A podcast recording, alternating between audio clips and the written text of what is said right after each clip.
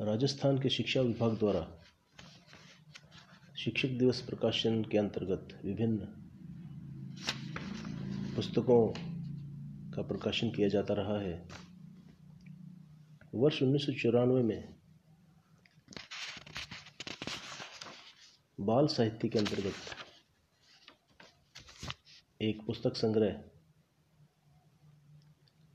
बरसे बादल बहता पानी नाम से प्रकाशित किया गया था, जिसमें राजस्थान के शिक्षा विभाग के कार्मिकों की रचनाओं का संग्रह किया गया था। इस संकलन में मेरी बाल कहानी वहम का भूत का प्रकाशन किया गया था, जिसमें बाल मनोविज्ञान पर प्रकाश डालने की कोशिश की गई है।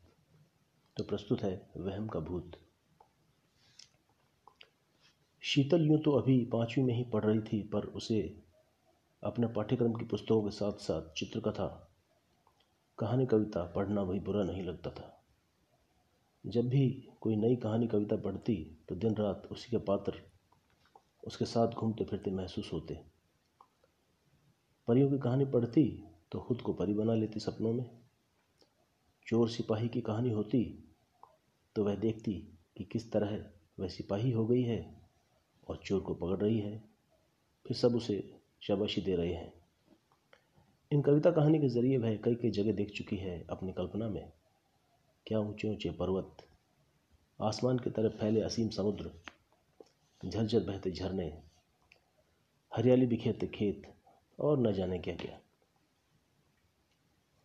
लेकिन परसों जो उसने बावड़ी वाले भूत के बारे में पढ़ा तो सचमुच उसके रोंगटे ही खड़े हो गए और सिहरन पूरे शरीर में आसमानी बिजली की तरह कौन गई। मन या मस्तिष्क के किसी कोने में डर बैठने की अपनी जगह खोजता लग रहा था। मम्मी या पापा से बात करने की सोची, फिर सोचा कि दूसरे सोचेंगे कि इतनी बड़ी होकर भी डरती है? क्या सचमुच भूत होते हैं? वह इसी खोज के लिए अपने दिमाग में इस प्रश्न को मथ रही थी कि तभी पीछे से उसकी दोस्त नीना ने कंधे पर हाथ मारा। हाय शिलू आई चीख पड़ी ची चीख पड़े शीतल। ए क्या हुआ? भूत भूत। अरे क्या पागलपन है? अच्छा नीना तुम हो मैं तो डर ही गई थी। नीना तुम्हें मालूम है भूत होते हैं। पता नहीं भाई हमने तो देखे नहीं। चलो तुम्हारी मम्मी से पूछते हैं। आंटी क्या भूत होते हैं? अरे नहीं बेटा। किसने कहा तुमसे?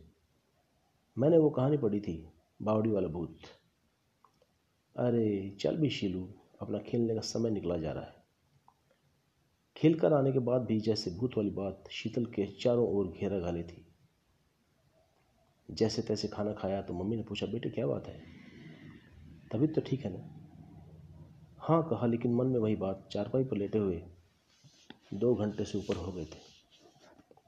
नींद शीतल के आसपास भी नहीं फटक रही थी। करवटें बदलते काफ़ी देर हो गई। तभी उसे सामने दीवार पर कुछ हिलता हुआ महसूस हुआ। महसूस क्या हुआ, यह तो वास्तव में दिखाई दे रहा था। आखिर जिसका डर था वही हुआ। डर के मारे चीखना चाहा, लेकिन चीख जैसे गले में ही कहीं अटक कर रह गई। डर के मारे चादर मुँह तक खींच ली। कुछ देर बाद सिर्फ़ आँखें चादर से बाहर निकाल कर देखा। अभी भी भूत वहीं था। तो क्या मम्मी उसे झूठ बोली कि भूत नहीं होता? नहीं, ऐसा नहीं हो सकता। मम्मी झूठ नहीं बोल सकती। उसे लगा जैसे भूत के सामने जाने का साहस उसमें पैदा हो रहा है। मम्मी पापा ने उसे हमेशा यही समझाया कि निडर बनो, साहसी बनो। जो डरता है उसे सभी डराते हैं। भूत से दो दो हाथ कर लेने का उसका हौसला बढ़ता ही जा रहा था। धीमे धीमे वह चारपाई से उठी और दीवार की ओर बढ़ी। जहाँ भूत महाराज अपना नाच प्रस्तुत कर रहे थे। शीतल ने भूत को पकड़ने के लिए झपट्टा मारा, लेकिन उसके हाथ तो कुछ नहीं आया। बस दीवार से नाखून पर थोड़ी सी रगड़ लग गई। थत, यह तो परछाई है। पापा के तार पर सूखते कमीज की परछाई, जो स्ट्रीट लाइट वाले खंभे पर लगे बल्ब की रोशनी में दीवार पर बन रही थी। शीतल ज़ोर से चिल्लाई, मम्मी, मैंने भूत पकड़ लिया। तो मम्मी नींद से जा गई। क्या बात है बेटे? नींद नहीं आ रही? मम्मी, मैंने भूत पकड़ लिया। शीतल ने पूरी बात मम्मी को बताई तो मम्मी हंसने लगी। हाँ बेटे, यह भूत ही तो था। तुम्हारे वहम का भूत। शीतल भयमुक्त होकर हल्की हुई और सोने चल दी।